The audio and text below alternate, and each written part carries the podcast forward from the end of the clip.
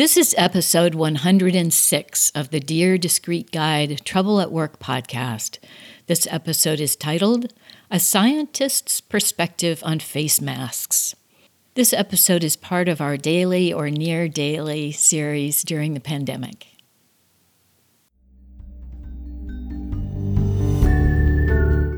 Hello, everybody. Welcome to Dear Discreet Guide Trouble at Work, where we talk about work, working, and how to make work better. If it's work related, we're on it. Who knew talking about work would be this much fun? I'm Jennifer Crittenden, a former CFO and host of the show, and thank you for joining our quest to improve our workplaces. Let's do this.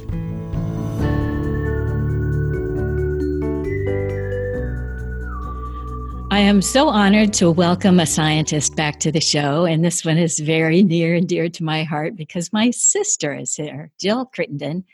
She has been a research scientist at MIT since year 2000.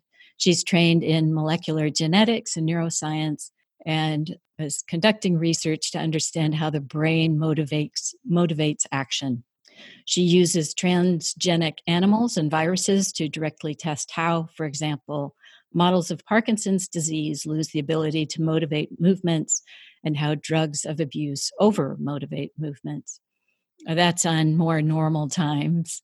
For the past three weeks, she's been on emergency vacation to help educate her community about how the use of sterile techniques, which she knows very well from her lab, can protect them from COVID 19.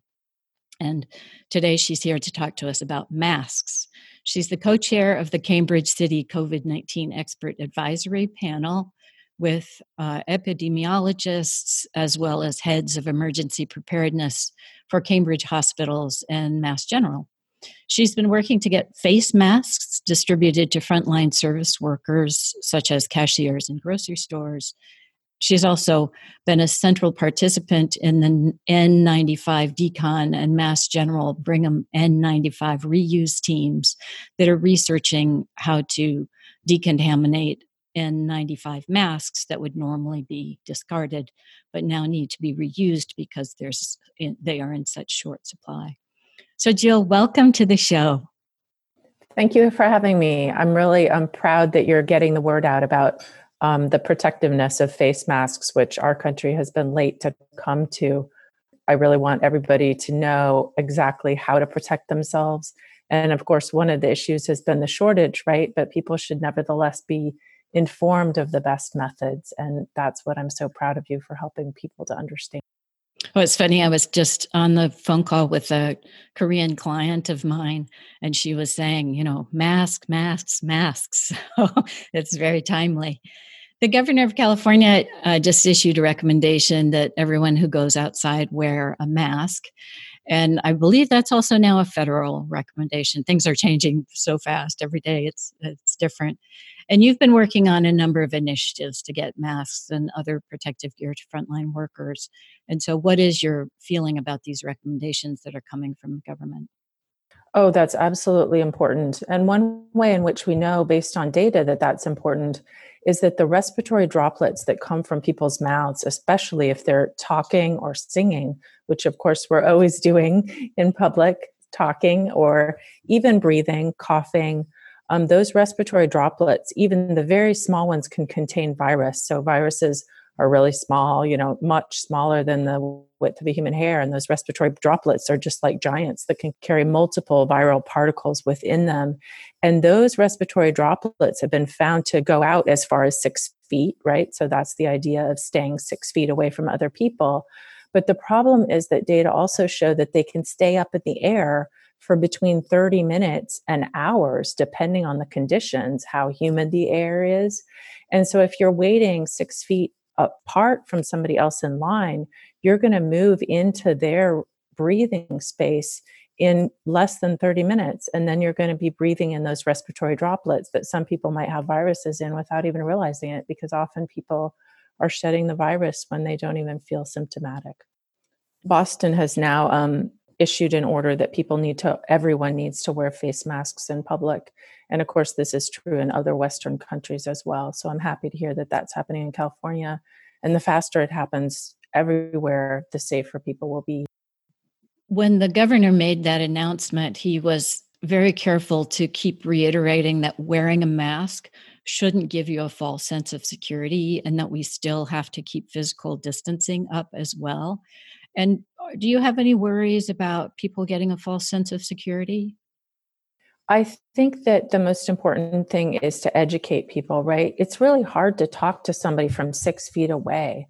That's just not, I think, a reasonable expectation. And like I said, we obviously aren't going to wait um, 30 minutes to move six feet ahead in line. So people just need to wear masks.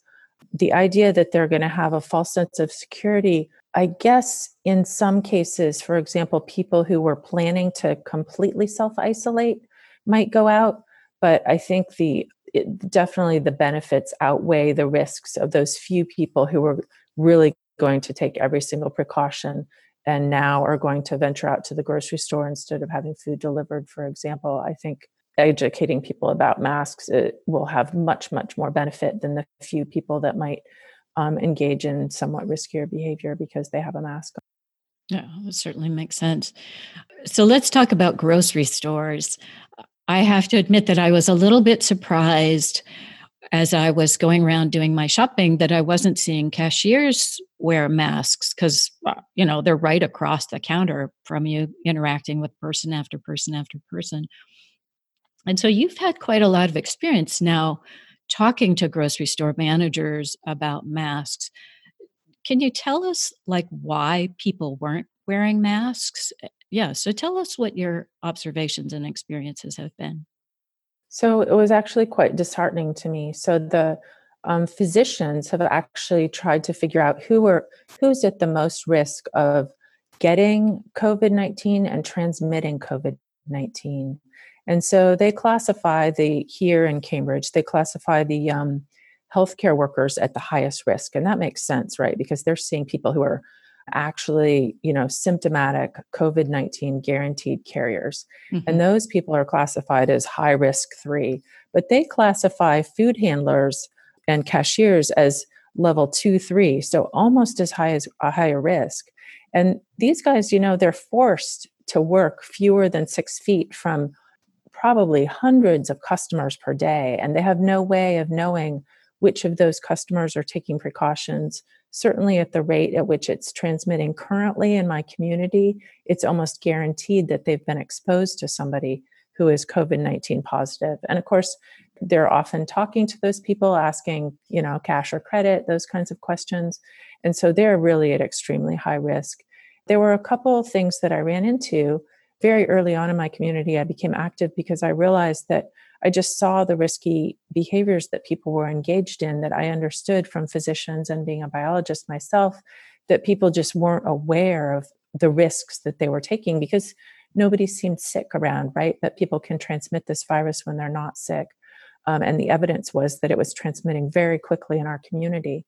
Um, and so I just started a grassroots volunteers to deliver to, in particular, cashiers in food stores, information about how to protect their customers and their workers. And some of the grocery stores were very receptive and they were very grateful because they said that they had, you know, years of experience in general food safety, but they didn't have the specific guidelines for a respiratory transmitted virus and how to protect people. And so I'll say that a lot of the grocery stores just from the customers were were very receptive but on the other hand some were not at all and they they feared that if people saw their cashiers wearing masks that the people would assume that they were sick. Oh, and I that see. stems from the cdc recommendation. So the cdc had said that people who were well should not wear a mask. Only people that were ill should wear a mask. And so that led to the false belief i think in our community that wearing a mask meant that you were sick. Mm. And obviously, you wouldn't want to go to a store where sick people are working, right? And so that led to kind of a conundrum. Mm-hmm. And I also realized that the negative impact that that CDC statement, which is not data backed and may have been a misled attempt to protect healthcare workers who needed the masks right so so one way to make sure that there's a supply for one group is to tell the other group that they don't need them or shouldn't use them um, and so maybe it was a misguided attempt at that. I'm not sure why the CDC didn't use uh, data based evidence for the recommendations. But as we know, it is not, their recommendations have now changed. But at the time that I started this grassroots effort, I also engaged the city, which was really thanks to the president of MIT who backed me because it was just little old me. And once the president of MIT stepped in and said, actually, little Jill Crittenden has something really important to say, please listen, the city did. So I helped them draft guidelines to actually be an official recommendation for how food stores can protect their workers and customers against COVID 19. And my first idea was that the people distributing these guidelines should be wearing masks for two reasons one, to protect themselves, and two, just to serve as a good example of how people should behave because masks were kind of considered an anormal behavior in our in our society. And so i wanted to you know start spreading that as something that well people do so people would understand this is not a weird thing right? The more and more people are doing it. But the city was very resistant and I couldn't understand why until finally they said, well, the federal guidelines don't support that. And so if we say that, we're going to be going against federal guidelines. And so I think the CDC changing has just had a major impact, both in terms of public health, um, supporting mask use, and also in my N95 decontamination and reuse work uh, with groups of scientists and many universities and companies around the country who are trying to assist healthcare providers in determining safe ways to reuse these scarce N95 um, surgical masks because the CDC had also said that those could not be decontaminated and reused safely. And just last week, they also issued recommendations for how to do that. And so the CDC has a major impact on our society, both at the public health level and at the hospital executives level in educating healthcare providers in, how to safely protect themselves in this time of PPE scarcity. So, you actually led an initiative to raise money from the community to purchase masks for grocery store workers. So, I just want to make sure my listeners get this. So, you started a GoFundMe campaign so that people who are using the stores uh, would feel as though they had provided protection for the grocery store cashiers. I just want that to sink in because this means that the community was actually stepping forward to provide safety equipment that the employers were not providing to their own employees. So tell us how that has worked or not. Right. That that came to me because I realized that the, some managers, not all of them, some managers were resistant to the idea of their cashiers wearing masks because they thought people are not going to want to shop here because they think we've got sick cashiers. And so I um, just rallied, you know, the few people in my community. We have a very powerful um, group of parents here in Cambridge and Facebook and so forth, and asked people to donate money so that I could purchase masks on my own just through eBay.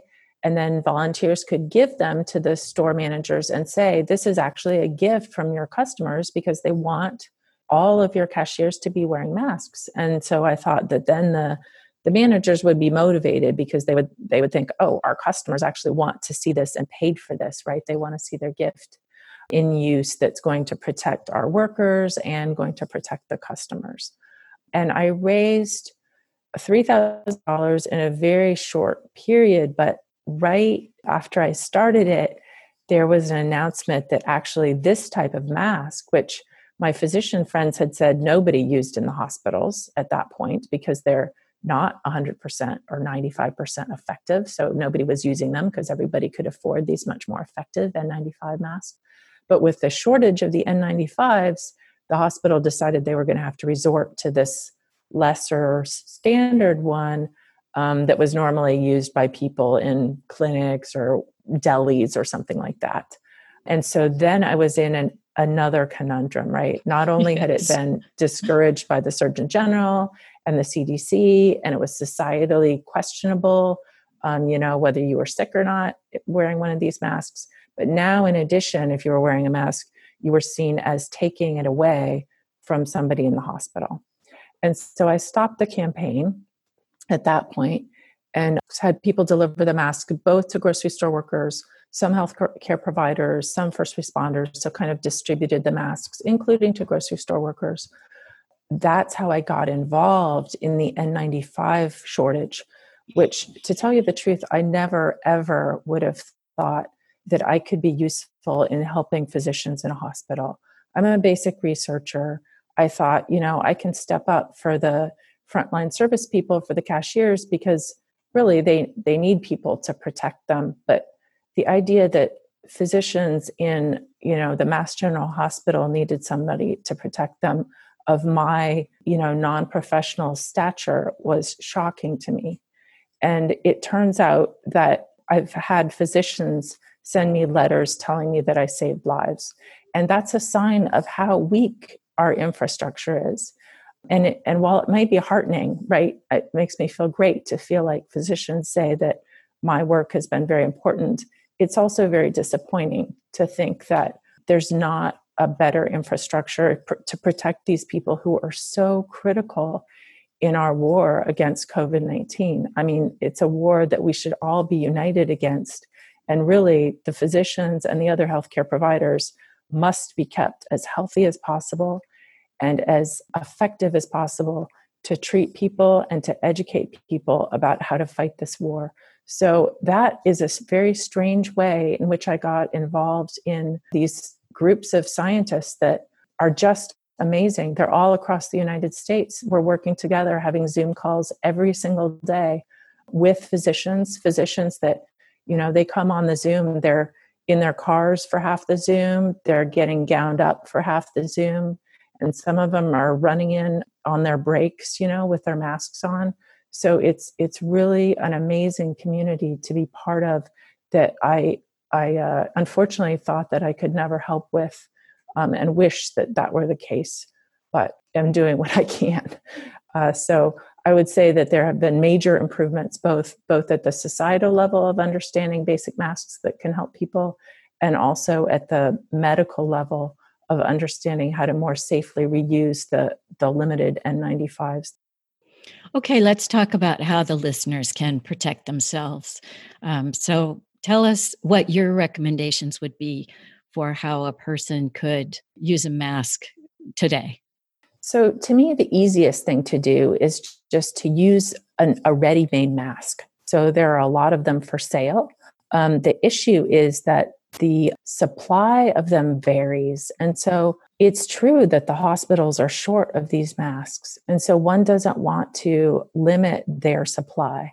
But what also is true is that there's an almost unlimited supply, as I understand it, of this basic kind, not of the N95 kind that physicians need to perform work very closely with, with severely ill COVID 19 patients, but just what the general public uses. There is a massive supply of these in China, and they're hard to access for many people. And the reason that they're hard to access is not quite clear but there are ways to access them. And um, I have found in my local Chinese community ways to access them. And so I think that is what I'm trying to source for people here. So I've gotten, for example, there are 5,000 of these masks in our community right now that I'm having people generating invoices to get people connected to them. And so I think that easiest thing is to get one of these masks. And the reason that that those are the best is because data show that they filter between 50 and 90% of the respiratory droplets depending on how you use them.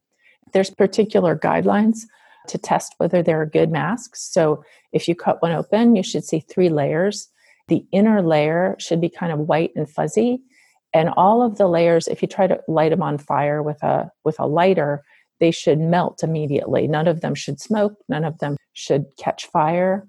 And these three layers have particular properties. So the middle one actually has electrostatic properties. So it's called melt blown polypropylene, and it can actually trap viruses that are much smaller than the pore size of the uh, material. And the reason that's important is because you want to be able to breathe through the mask, right? And so if you have a big pore size, then you can breathe pretty easily through it. But if it also has these electrostatic properties, it can capture the respiratory droplets that have what's called a temporary dipole. My dad, a physicist, Jeff's dad, and also a, a Nobel Prize winning physicist who was one of, on one of these N95 decontamination teams, understand the physics of why respiratory droplets or water droplets can have a temporary charge, but that charge is enough to be caught up in these electrostatic middle fibers.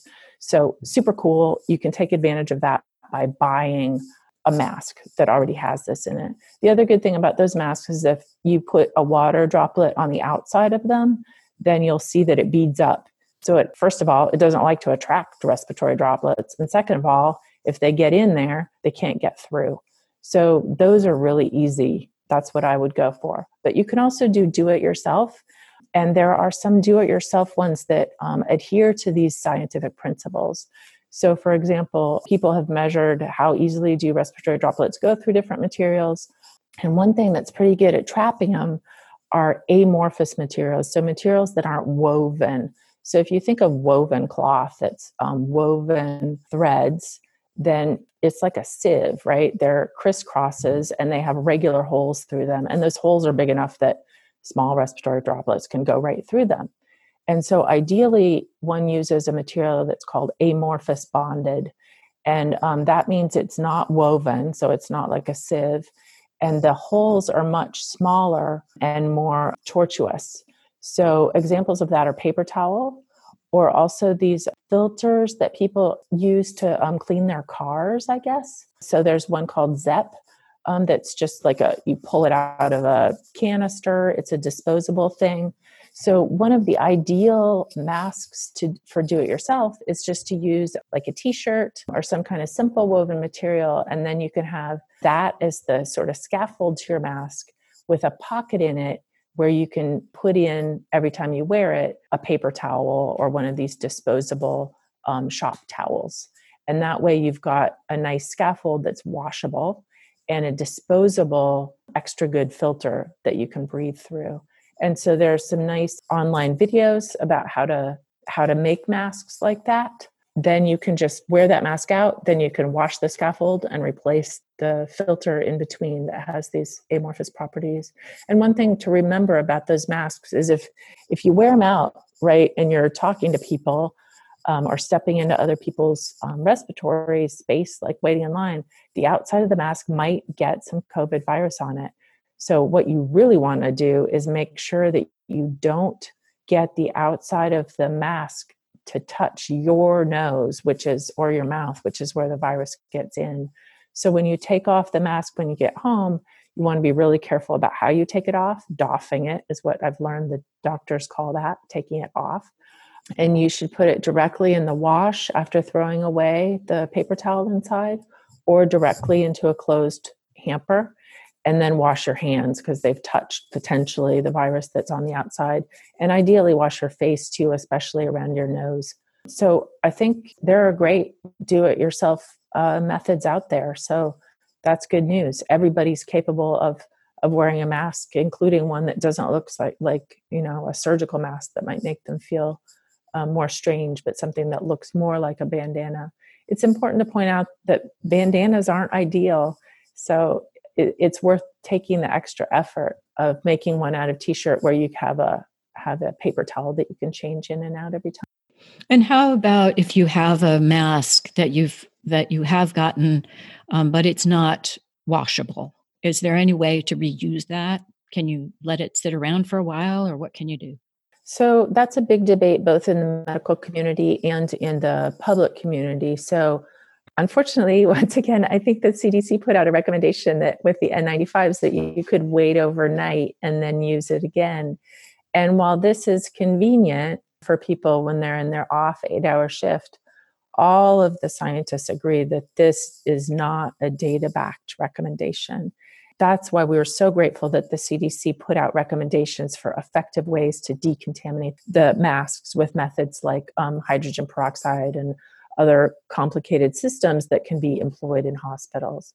But for home use, if you have one of these surgical masks, for example, typically we're not exposed to people the way the physicians are that are coughing on us and have a lot of viral shed, right? So we don't expect when we go to the store to have a massive amount of virus deposited on our mask. We might have enough to be concerned about, but nothing like what the physicians have to worry about. Mm-hmm. So I think it's reasonable to take a conservative approach, but I must say that it is not yet backed by data. The data should be out any day now from the NIH about how long the virus can live on these masks. But the important point is that, okay, let's say that it's found that it can live for five days. It can live for five days on the mask. Well, if somebody sang at you or coughed on you or spit on you, as might happen in the hospital, and was um, severely symptomatic with COVID 19, if 10% of the virus is alive after five days, that could be serious. But if you just stepped into somebody's airspace who seemed perfectly well, but maybe was shedding a little bit of virus, you might not have very many viral particles. So if only 10% of them are left, it doesn't really matter because there were hardly any to begin with. So I think we can be more lenient uh, just for home use. What I do in my house is I just have seven these surgical masks, the basic medical masks, I mean, the kind that are blue and white. And then I have each one labeled Monday, Tuesday, Wednesday, Thursday, Friday, Saturday, Sunday. This was also based on advice that I received from a Korean friend and a Chinese friend of kind of practices used there where they have very successfully protected people from the pandemic. And so I wear one on Monday and then I just put that to be self isolated, not touch anything else, and wear a different one on Tuesday and so on, with the idea that after seven days, it's very unlikely that the few viral particles that I probably got on the outside when I was um, at the grocery store would still be alive. I've been hearing all kinds of wacky ideas, so I want you to do a little myth busting for us here. So, how about some things like I saw somewhere somebody said, Oh, you can just put your mask in a bag. Uh, how do you feel about that? That is what our healthcare providers have been told to do with their N95 masks. It makes absolutely no sense to me. And it makes no sense to the scientists who've heard this. It also makes no sense to my um, now close friend who's a, a physician in Kirkland, Washington. So, sort of at the epicenter of this, where she thinks that almost all of her coworkers are now COVID 19 positive because they all have persistent coughs. That is what they were told to do. And one thing that's really wrong with that in the hospital is that they have these masks that have elastic bands that go around the outside. And those bands are generally not protected. So a lot of people in the healthcare environment, they have the N95 masks. And then on top of that, they wear a face shield. Mm-hmm. And so that at least prevents some of the virus from people who are who are shedding virus from getting onto the mask itself. But they have these elastic bands that go around their heads that aren't protected. And so those are getting exposed to a lot of the virus. And when people take the masks off, even if they do it really carefully, they put it in a bag and those elastic bands fall into the middle part of the mask where their noses are touching. Oh. And so this is a very upsetting practice to tell people to put them into a bag.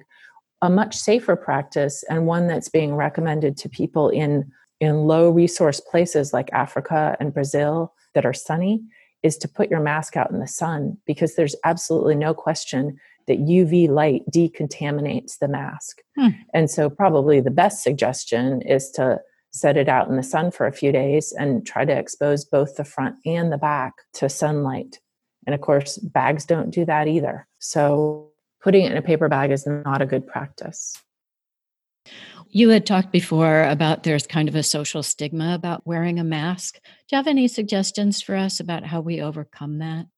Well, what I've read from things that people have sent to me about this, I haven't done a lot of research myself, but in Asia, apparently, they also had to overcome social stigma in different countries at different times. And their claim was that a big difference maker was advertising and the government. So the government just saying you had to do it. So, I mean, for one thing, if the government says that, then at least more people are going to do it so that you're you don't think oh that person's wearing a mask because they're sick and they shouldn't even be out you think that person's wearing a mask because they're obeying the law and so that immediately changes i think people's perception of what it means to see someone wearing a mask but also just having people advertise it on TV as something people do to protect their community because they care about their community. And so in Asia now, it's completely switched, right? So that if people are not wearing a mask in public, they're seen as being disrespectful to their neighbors um, and irresponsible. So I think there are several ways to immediately affect that by um, what your governor has done, the Boston mayor has done, um, what's happened in Czechoslovakia, parts of Germany, just having government decree you have to wear a mask when you're out. And then, as much as possible, have people do it just to support it as a normative thing. I know I have to let you go, but Jill, thank you so much for the work that you're doing. And I'll include any information that you want in the show notes. But is there anything else you'd like to share with the listeners before I let you go? Yeah, I would just like to point out that I was so surprised to find out what a difference I could make by being active. And many people, I think, feel that they need to wait for somebody to tell them what to do. And I think it's important to realize that a lot of people that are in the position of doing something, like the mayor of Cambridge, for example, they are overwhelmed with emergencies on many fronts at this point. And the more that you can do on your own to support them, the better. Waiting for them to help you is, is waiting in a very long line at this point. So, so try to take action yourself and motivate other people to take action because there are many things we can do to protect the vulnerable people in our community. Thank you again. Thank you so much, Jeff. It's great to be in touch.